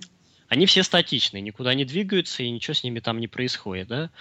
А, казалось бы, хочется как бы оптимизироваться, да, и сказать, а давай-ка ты мне там сделаешь, э, что это все будет объединяться там э, по материалам для того, чтобы уменьшить количество вот этих вот вызовов отрисовки объектов. Ставишь галочку, там статик, там все дела, там как это все написано в Unity 3D, запускаешь на мобильной платформе и получаешь такой интересный exception, типа GL out of memory, то есть нехватка памяти. И начинаешь понимать, как же так, вроде бы там 20 мегабайт, начинаешь... Тут должна там... быть оптимизация, должно быть еще меньше, да? Да, да, да. Они, конечно, написали у себя в документации, мол, если вы используете static patching, то вы типа учтите, что на каждое вот такое вот объединение выделяется новая память под меж, и он лежит в там же, в той же памяти, где исходные объекты. Вот, конечно, это для меня сильно загадка. Я просто не, не сильно как бы разбираюсь вот вот низкоуровневом там э, рендеринге, да, как там это все происходит. Но для меня, конечно, это вот э, загадка, почему это все в одном месте лежит, почему там не заменяется и так далее. Вот. Но мы получили, например, рост с 20 мегабайт меша до, 70, до 700 мегабайт, поэтому как бы даже там некоторые андроиды с двумя гигами не пережевывали. То есть там же видеопамять, она как бы с оперативной связана, то есть там нет разделения. Нам, ну да, да, там она у них как бы shared получается. Да, да, да, и поэтому там прям вообще катастрофа. И мы в итоге отказались от статика, повернули камеру так, чтобы ну вот ее фрустумом, ну это область, которую она видит, да, э, отсекались все лишние части, там разбили э, мир так, чтобы там это все дело хорошо и вроде бы вроде бы все стало нормально, вот. Но это, кстати, неприятная особенность. То есть, ну ладно, там рост памяти, ну в два, в три раза, там, ну не в, не в 20 раз, извините, в 30, это уже перебор, вот. Э, а динамик батчинг это вот вещь, которая нужна для всяких движущихся объектов. Там, вот. К сожалению, правда, она не работает на анимированной модели. У них там особый меш, называется Skinned Mesh. Это там, где вершины привязаны к костям и двигаются за ними. То есть на это вот в принципе, э, в некоторых, наверное, движках есть такая технология, которая позволяет там, ну вот, э, если для примера взять, наверное, FIFA, да, там, когда много всяких 3D-человечков, Угу. Они там вроде что-то там ручками машут, да, вот, ну, которые на трибунах сидят, вот они, скорее всего, именно вот бачатся в один, как бы, человечка. То есть, не знаю, как там, наверное, как это особая технология. В Unity вроде как написано в документации, что они не, не работает это все. Ну, в свое, в принципе, это оптимизацию дает какую-то определенную, вот. А что касается всего остального для мобилок, э, ну, в принципе, особых-то, вот, кстати сказать, в рамках Unity 3D, как я уже упоминал, нет проблем. Вот то, что я уже сказал, ну, можно еще, конечно, отнести сюда проблема чисто андроида, да, то есть э, все же знают, что там огромная сонма этих девайсов с различными разрешениями всех возможных соотношений сторон.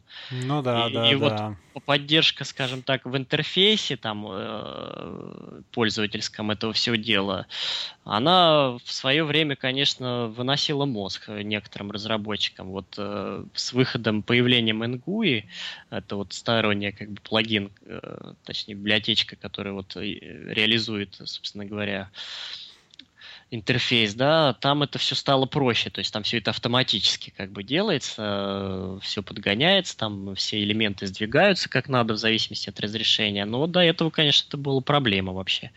Я помню, мы в каких-то своих начальных проектах даже отказывались от вайтскрина, потому что э, на 2.1 Unity это было просто невозможно как-то быстро это все сделать, чтобы там с 4 к 3 соотношение сторон, э, чтобы это все правильно отрисовалось соотношение 16 к 9, там, грубо mm-hmm. говоря.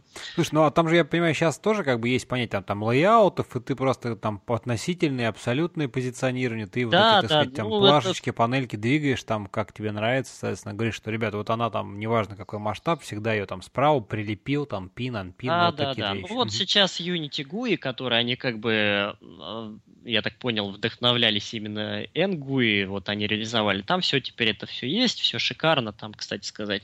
Нет, там есть, конечно, то есть э, все-таки долго сильно живет, э, у него там уже и третья реинкарнация, там может быть уже и четвертая в разработке, и поэтому там огромная, э, э, так скажем, база всяких э, вещей, там, э, которые вот для юнитевской системы приходится писать. Ну, то есть, э, если в NGUI уже есть там компоненты, которые так называемые твины, да, то есть там изменить там альфу там спрайта, изменить ну, прозрачность, да, изменить mm-hmm. там положение, там э, сделать пульсацию там по цвету, по, по размеру и так далее, то в Unity это все вот сейчас надо просто писать. То есть вот э, я как бы там занимаюсь сейчас там этим изучением э, Unity GUI, то есть ну приходится просто самому писать. То есть, конечно, когда эта база вот всех этих библиотечки это все наберется, конечно, он сравняется и Unity GUI с NGUI, но на это все надо время. То есть для тех, кто просто движок сейчас поставит,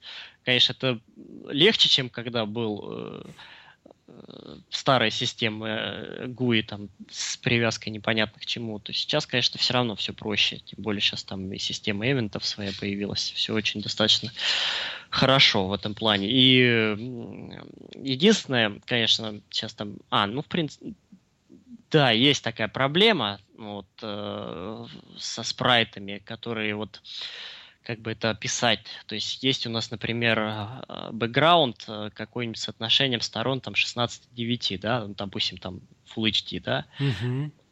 При изменении соотношения сторон к 4 к 3, как правило, не, не требуется сжимания картинки, да, то есть чтобы она изменяла свои пропорции. Она должна оставаться именно 16 к 9, вот, Full HD, но обрезаться по краям. То вот э, в NGUI это там есть такой режим специальный, а в Unity это они зачем-то не режим это сделали, а вынесли в виде отдельного скрипта, который запрещает вот э, по какой-то из, из, из сторон, типа, изменять свое соотношение. Ну, это вот, э, честно сказать, недружелюбно это на самом деле. Ну, мелочи, но все равно так или иначе вот эту систему будут сравнивать с тем, что уже есть, поэтому тут вот так или иначе, вот для нас, которые мы уже ингуи там давно используем, для нас мы так или иначе сравниваем, и вот на новых проектах мы все-таки не стали использовать Unity GUI, ну и мы это сделали из-за чего? Из-за того, что скорость разработки у нас очень сжатые сроки, поэтому Не, ну мы... как бы, да, уже есть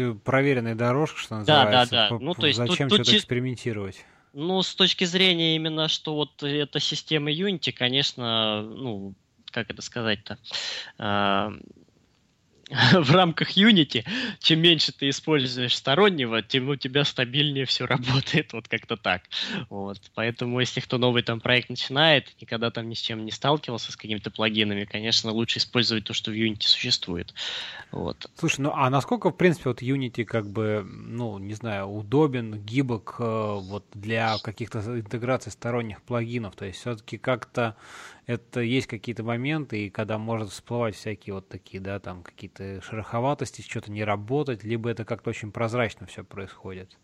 А, ну, что касается внутреннего устройства движка, то там нет возможности туда влезать, конечно. То есть э, вот рендеринг, там pipeline этого всего дела, там какие-то системы, потому что это закрытый код, да. Угу. Что касается именно расширения всего этого дела, то есть системы Unity, это, конечно, тут супер гибкость, включая именно самого редактора движка, то есть вот э, какой-то инструментарий написать, ну, например, да, то есть вот простой пример, да, вот у нас там есть какой-то код, в котором есть какие-то параметры, да, там отвечающие за э, гейм, игровой процесс, да, ну, например, сколько у нас шариков рождается там, в единицу времени. Вот. Достаточно легко написать инструмент, который будет собирать по всему коду все параметры подобного типа, ну там, например, их в рамках C-Sharp пометить атрибутом, да, угу. вы, вывести это в отдельное окно для того, чтобы не лазить по каждому объекту там в сцене, вот, и настроить все это в одном месте. То есть такие вещи легко. Опять же, вот э, наш конструктор визуального программирования это тоже как расширение редактора, да. То есть с этой точки зрения а, Unity абсолютно, вот, э, мне кажется, пока что вне конкуренции. То есть в Unreal 4, да, есть там возможности, насколько я знаю. Вот, э, не знаю, правда, в какой они версии появились, но там плюсы. И плюсы там достаточно серьезные. То есть вроде бы как бы там есть библиотечки, но все равно это все достаточно сложно. Вот, Unity в этом плане, конечно, достаточно хорош. Вот, помимо прочего, что он там позволяет отдельные какие-то окошки добавлять, пункты меню, там, он еще и позволяет там изменять способ э, отображения вообще конкретного вот прям поля класса, скажем так, да, то есть или вообще как, как конкретного класса. Ну, например, э, мы можем завести э, класс, который будет оберткой над э, стандартным, там, например, string, да, строковым угу. параметром, и выводить его, то есть устанавливать его каким-то там хорошим, красивым визуальным способом, там, может быть, там, как выпадающее меню, там, или вообще там, как вообще отдельный редактор, можно там Word написать, не знаю, там, с табуляциями, там, с форматированием и так далее. То есть в этом всем смысле вообще Unity, конечно, очень хороший. И мы, мы вот в своих проектах прям вот пользуемся этим на полную катушку, на самом деле. Вот, поэтому для тех, кто хочет вообще в Unity э, работать, вот эту вещь надо обязательно изучить, потому что это вот, вот без нее прям совсем сложно будет. Mm-hmm. Слушай, а вот еще, Настя, скажи, а какие-то еще там, ну вот э, мы все время говорим там Unity, Unreal, а какие-то еще есть, как бы, там, не знаю, ну я знаю всякие там какие-то движки более такие, я так понимаю, одноплатформенные, там, не знаю, как Cost, что-нибудь там 2D, еще что-то. Какие-то еще вот есть э, аналоги, там, конкуренты, помимо вот двух э, выше названных? Ну, на самом деле, вот прям, чтобы кто-то достиг такого же уровня, как эти два названных, нету. Вот Шарповый есть движок, э, наши, по-моему, наши ребята делают, Neocraft, по-моему, называется, или как-то там, ну, называется Neaxis, но у него сейчас пока еще нет поддержки мобильных платформ. В принципе, они то же самое используют, то есть Sharp в виде скриптовых языков, там все так, ну, похожая, скажем так, uh-huh, uh-huh. система, вот. Э, но без, в отсутствии мобильных платформ смысла от него, конечно, сейчас мало. Вот. Э, что касается кокоса, кокос не совсем движок. Кокос это скорее SDK, то есть там нету инструментов э, для визуального, скажем так, разработки сцены. Для этих, ну, его используют вот именно как там рендеринг ну, как, и так как, далее. Да, ну я понял. А все остальное надо же все равно писать. То есть вот в чем-то сцены надо делать, в чем-то надо параметры устанавливать и так далее. Вот. К нему там тот же также могут прикрутить скриптовый язык, там какой-то Lua там и так далее. Ну, его, в принципе, и Qunity можно прикрутить, если, заход... если ну, хочется. Кстати говоря, вот Lua очень э, довольно-таки популярен в Game 9, насколько я смотрю, ну, да, то есть как бы там миллионы там короны SDK, да их что-то дофига разных. Э, вот. Потому что это язык, который интерпретируется на этапе исполнения, не на этапе компиляции. Поэтому можно эти вот скрипты луашные запихивать прямо с сервера напрямую, и никаких там проблем не будет. Вот. Э, а шарповый код так не сделать, его нужно скомпилировать прежде Ну чем. да, да, да, да, да. Вот. Э, мармелад еще есть. Э, да, Но, мармелад, да, корона, мармелад. Я вот помню, я просто немножко тоже на них смотрел, так как бы издалека.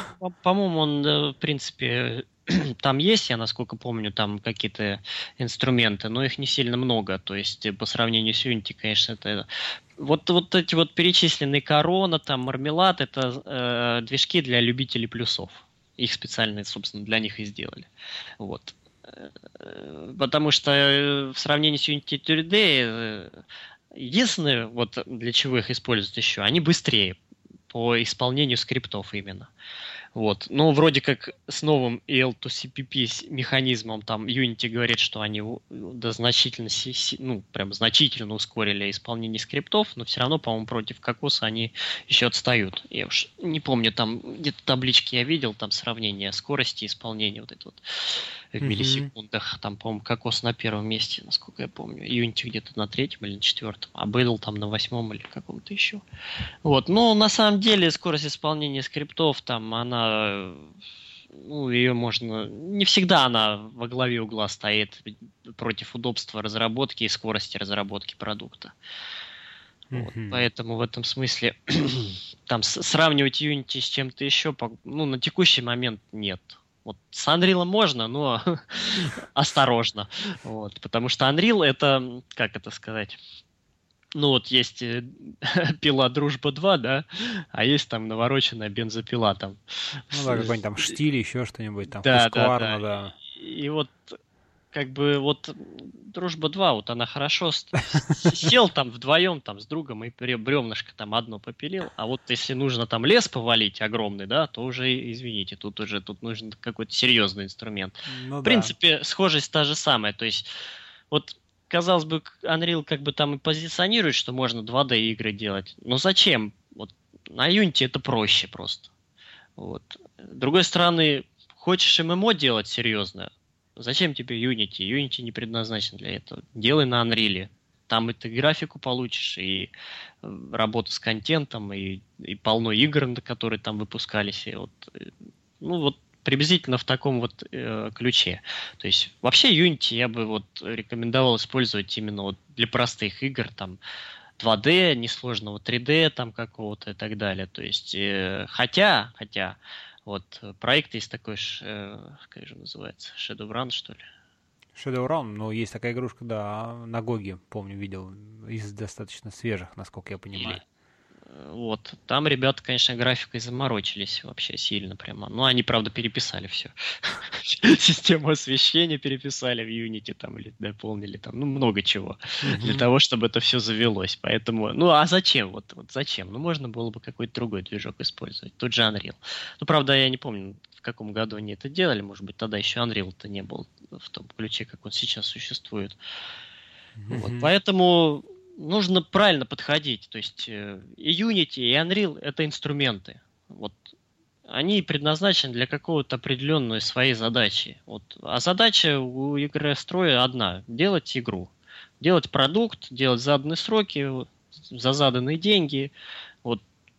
Нет такого понятия, вот я хочу делать только на Unity, и мне все равно хоть там ММО. Но это неправильный подход, потому что в итоге просто либо деньги э, потратишь больше, либо просто не доделаешь. Вот. Э, если это понять, то не, ну вот как бы каждому можно... инструменту свое предназначение. Тут, да, да, то можно просто поставить себе Unity и Unreal, и вот проект пришел, тебе там придумали вы игру, и выбирать инструменты, все. Ну, это лучший вариант. Конечно, в Unreal C++, в Unity 3D C-Sharp, и программистов, которые и там, и там одинаково хорошо, ну, сложно найти, конечно. Вот. Поэтому, как правило, компании в любом случае специализируются, они не скачут от проекта к проекту. То есть вот если мы делаем там фермы, то мы делаем фермы. А если мы делаем там ММО, там серьезный и браузерный, неважно, там в 3D, то мы делаем ММО в 3D. Вот. Угу. Слушай, а, а вот скажи еще всякие там вот ММО, да, какие-то вот сетевые, ну, то есть а, мультиплеер, да, онлайн, сейчас это, так сказать, тема популярна, хотя лично мне она не очень близка, как бы, поскольку, знаешь, времени на игры мало, и вот мне там вечер это вот просто кайф. Вот есть там, там не знаю, 10-20 минут пошел, там квестик один прошел, сохранился, и знаешь, даже если ты там через полгода к ней вернешься, ты продолжишь с этого же самого места, никто там уже не, не вырастет и там не станет там э, троллем 80 уровня, да, и что тебя там замочит, вот. А вот эти ММО, это все-таки всегда надо там, кстати, лезть там, блин, каждый день, чтобы ты там хоть как-то куда-то не отстал, что называется.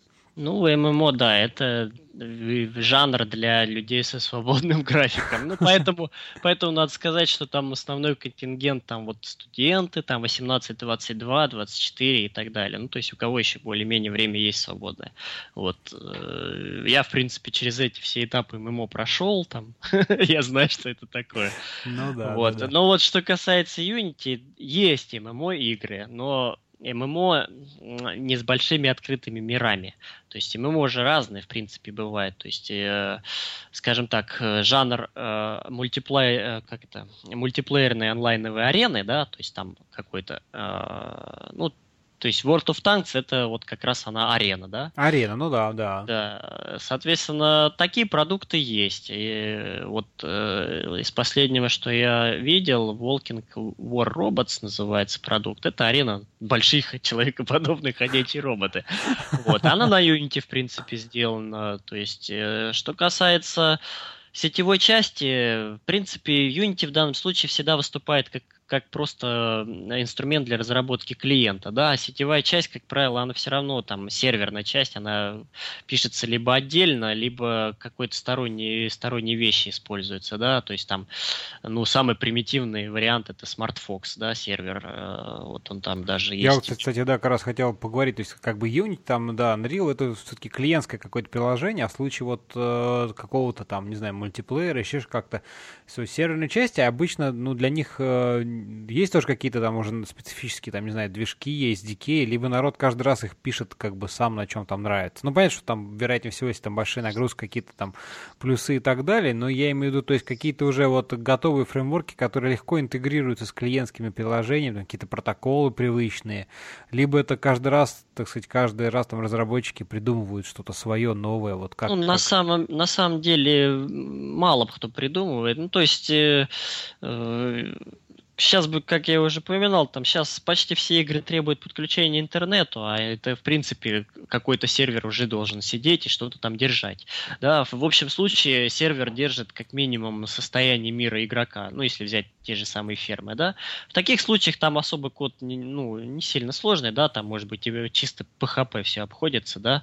Вот, ну, естественно, там, может быть, разработчики на PHP скриптах, которые там занимаются и знают этот язык, они, может быть, какой-то фреймворк напишут, пишут, которые они там переиспользуют от игры к игре, да. Mm-hmm. Вот. Э, но э, вот там, чтобы они там что-то каждый раз свое писали, вряд ли, да.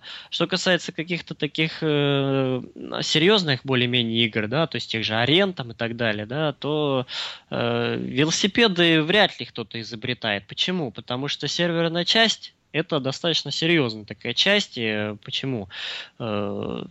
Представьте там 10 тысяч подключений там в секунду, да, 100 тысяч, да, юзеров там или там одновременно играющих, да, вот э, мало разработчиков, которые там способны вот там прийти в компанию и написать такой сервер за, за какие-то там разумные сроки, да. Ну, ну да, все... да, конечно. Вот, поэтому есть э, уже готовые вещи там, э, которые используются, да, там вот, как я упоминал, SmartFox сервер, да, он, он в принципе даже уже испо...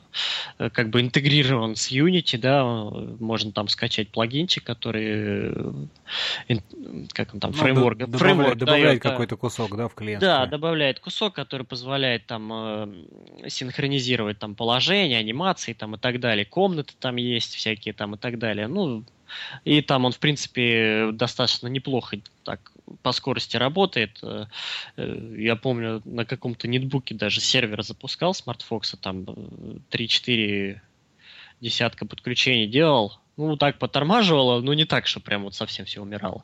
Mm-hmm. Вот.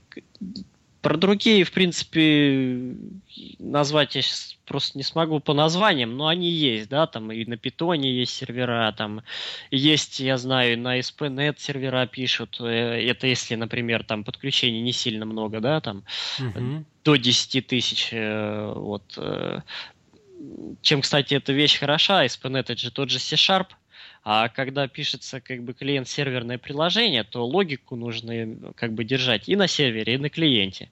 Ну, для того, чтобы исключить там всякие ситуации, типа хакнули клиенты, получили кучу голды, да, то есть ну, как, да. как, как это все делается, да, то есть юзер там э, подошел, там, тыкнул на какой-то объект у себя в клиенте, отправил эти данные на сервер, а сервер сказал, о, чувак, ты кликнул на золотишко, ты получаешь тысячи, тысячи золотых, он там у себя в сервер в базе данных прописал, что ты получил тысячу золотых, и отправил тебе эти данные, и у тебя там отобразилось э, как бы слепок мира, что ты уже не, не бедный чувак, а у тебя тысяча золотых. Собственно, все так и работает, да, то есть сервер дублирует то, что ты делаешь в клиенте, и как бы не дает э, Э, нечестным игрокам там это все дело э, эксплуатировать, эксплойты там и так далее. Вот. Э, поэтому есть эти все движки, есть они для Unity 3D и так далее и тому подобное. Единственное, конечно, вот э, интеграция какого-то особого там э, сервера, который использует какой-то особый язык, ну, там, например, Python, да, там, или что-то еще, там, какой-то язык, да, логику-то нужно дублировать, да, если у нас там в Unity это C-Sharp, там, или там JavaScript, да, то сдублировать логику в Python, это просто написать ее заново, да. Ну да, да, это заново писать. Угу. Поэтому в таких случаях э, в Unity пишется что-то такое хитрое свое, которое умеет Python интерпретировать. Поэтому тогда логика пишется один раз на Python, а в Unity это все интерпретируется. А, ну, а в Unity, то есть, можно, да, в принципе, уже встраивать какие-то там, там да, виртуальные принципе, машины для других э, языков для интерпретации, да? Можно, можно. Но, то есть, э, я знаю даже, кто Луа встраивает, то есть, и на серверы так, то есть, э, кто там, ну, кто что. То есть, все зависит от продукта, от команды, от чего она умеет, от чего знает. Вот. Угу. Поэтому тут, тут, тут вопрос лишь кому чего, чего нравится, да. Вот. Ну, серверные программисты, они исходят из того, что, типа, сколько нужно там юзеров держать, они свой выбор делают. Клиентские программисты, там, им нужно быстрее и проще писать логику. Ну, и вот вечная борьба серверных программистов и клиентских. Понятно, понятно. А, слушай, еще хотел, знаешь, какой вопрос спросить? Вот а, по поводу, ну, все-таки это разработка, да, понятно, что там большая часть, наверное, исходного кода это, так сказать, обычные там, ну, текстовые файлы, да, про хранение, вот версионирование, то есть как бы используются какие-то стандартные инструменты, ну, не знаю, там Git, там TFS, да, либо же все-таки как бы в Unity вот там какие-то есть бинарные файлы и так далее вообще, как, как вообще все это хранить? Вот, ну, э? в Unity сериализация на самом деле там двух типов, текстовая и бинарная, вот. Э, что касается версионности, в принципе, все, что хочешь. Вот. Э, ну, там в свое время Unity продвигал свою систему, называлась она Asset Server, она прям была встроена, ну, как бы в редактор движка, uh-huh, да, uh-huh. вот, и прямо из редактора можно было все это делать. Но в какой-то момент они сказали, не, пацаны, что-то тут нам, э, типа, сложно поддерживать это все дело. Оно, конечно, говорит, останется, вы еще будете за это денежку платить, там, Team лиценз так называемый. Uh-huh. Вот. Э, но мы, типа, поддерживать это все дело не будем. Ну, только там баги править, а развивать не будем. И, соответственно, с течением времени все ушли от ассет-сервера и стали использовать там SVN, Git, Mercurial, Perforce, э, Plastic CSM, то есть ну, все, что ну, угодно. обычно, обычно, просто главное, чтобы сериализация да, в текстовые да. файлы была, чтобы... А для того, чтобы это все ну, правильно работало, Unity как раз там сделал э, метафайлы, так называемые, они как бы хранят информацию там об, этом всем деле. Вот. Э, для одних там верс... в системе версии метафайлы открываются, делаются видимыми, для других закрываются. Вот. Например, например, Mercurial, Mercurial требует, чтобы сериализация была только текстовая, а не бинарная, да, там кто-то еще как-то там по-другому. Mm-hmm. Ну, они просто там вынесли это все настройки, настраиваешь там и вперед. Вот мы сейчас Mercurial используем, в принципе, достаточно неплохо. Вот mm-hmm. до этого Asset Server использовали, перестали, когда словили огромную кучу глюков э, с попыткой за commit ить перерасчитанные lightmap ы для сцены, там 180 мегабайт lightmap ов, там Asset Server категорически отказывался понимать, что они новые. То есть э, мы сначала боролись с этим путем пересоздания проекта в Asset Server е и заново заливая его, а потом сказали, не, хватит уже. Уже просто сил нету. Вот. И это не только с лайтмапами, там и с э, такой системой называется NavMesh, это поиск пути.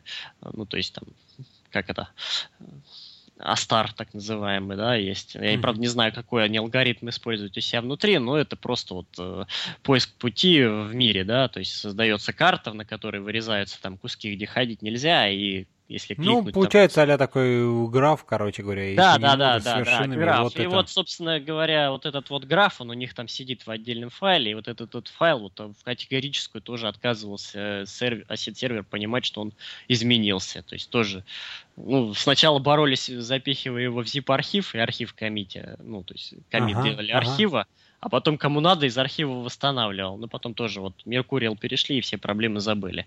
Ну, к сожалению, не поддерживается сервер в этом плане.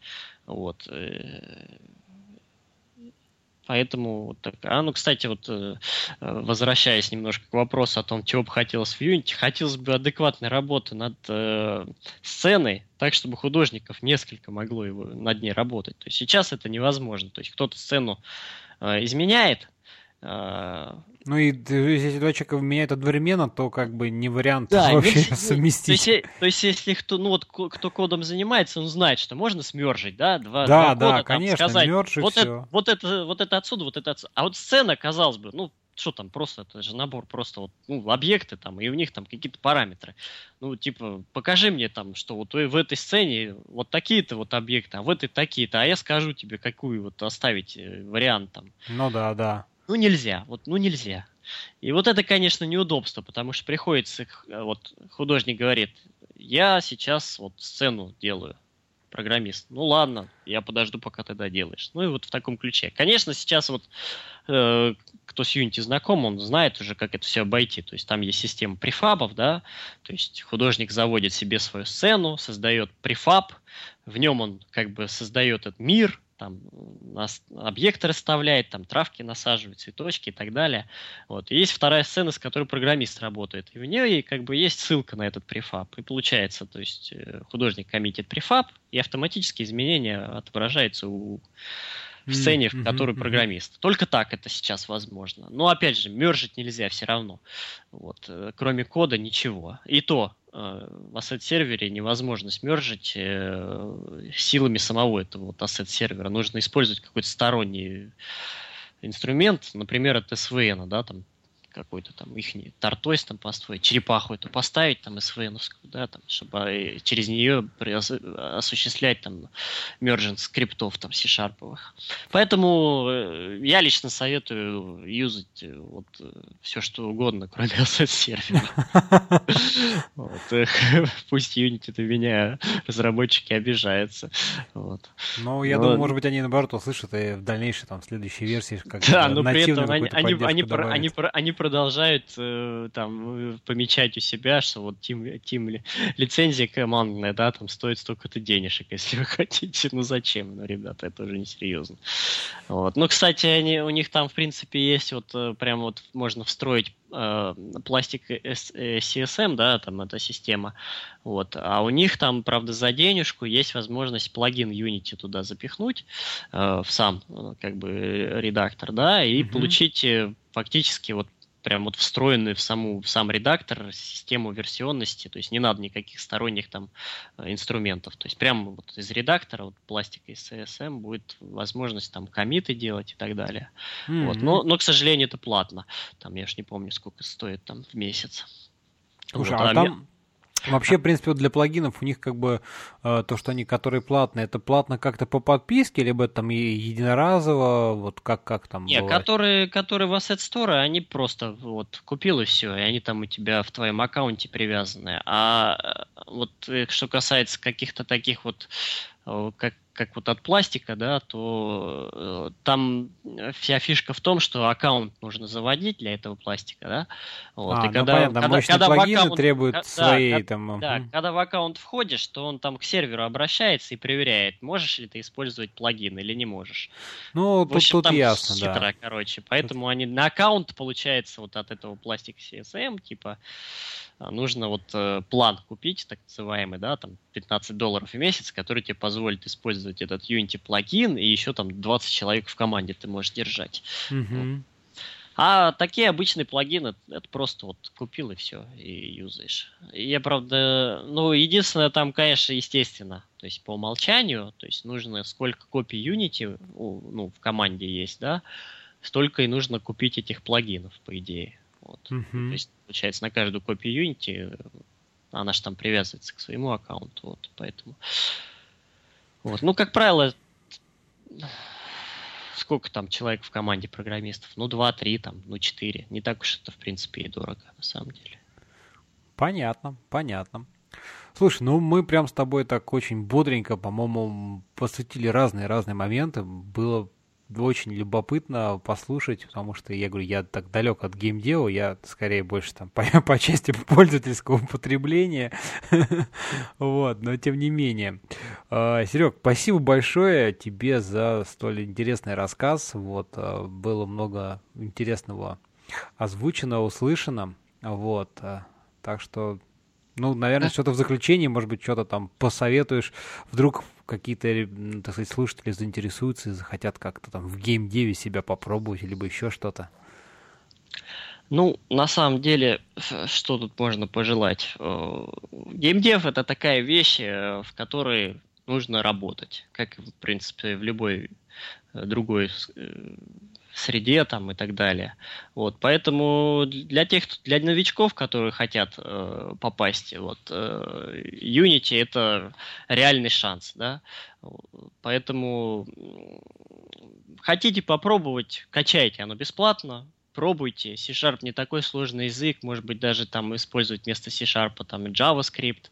Вот. Но в любом случае на всем этом поприще самое главное это стремление. То есть э, нужно себя настраивать, нужно себя как-то подбадривать, э, ставить перед собой цели, идти к ней, несмотря ни на какую критику там и так далее и тому подобное. Да, к ней нужно прислушиваться. Сейчас много сайтов, много э, сообществ, которые посвящены, то есть если сравнивать с 2000 там вторым, третьим годом, то сейчас э, у тех, кто захочет э, только войти в индустрию, множество возможностей это сделать с меньшими э, ошибками и, там, и так далее.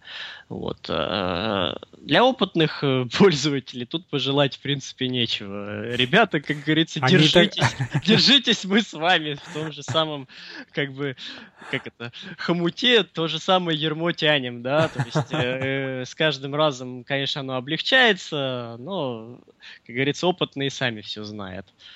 А в общем, в целом, ну, надо пожелаю удачи, наверное, это самое главное. Вот. А для тех, кто хочет там какую-то игру сделать, э, найти венчурного инвестора с, с кошельком потолще.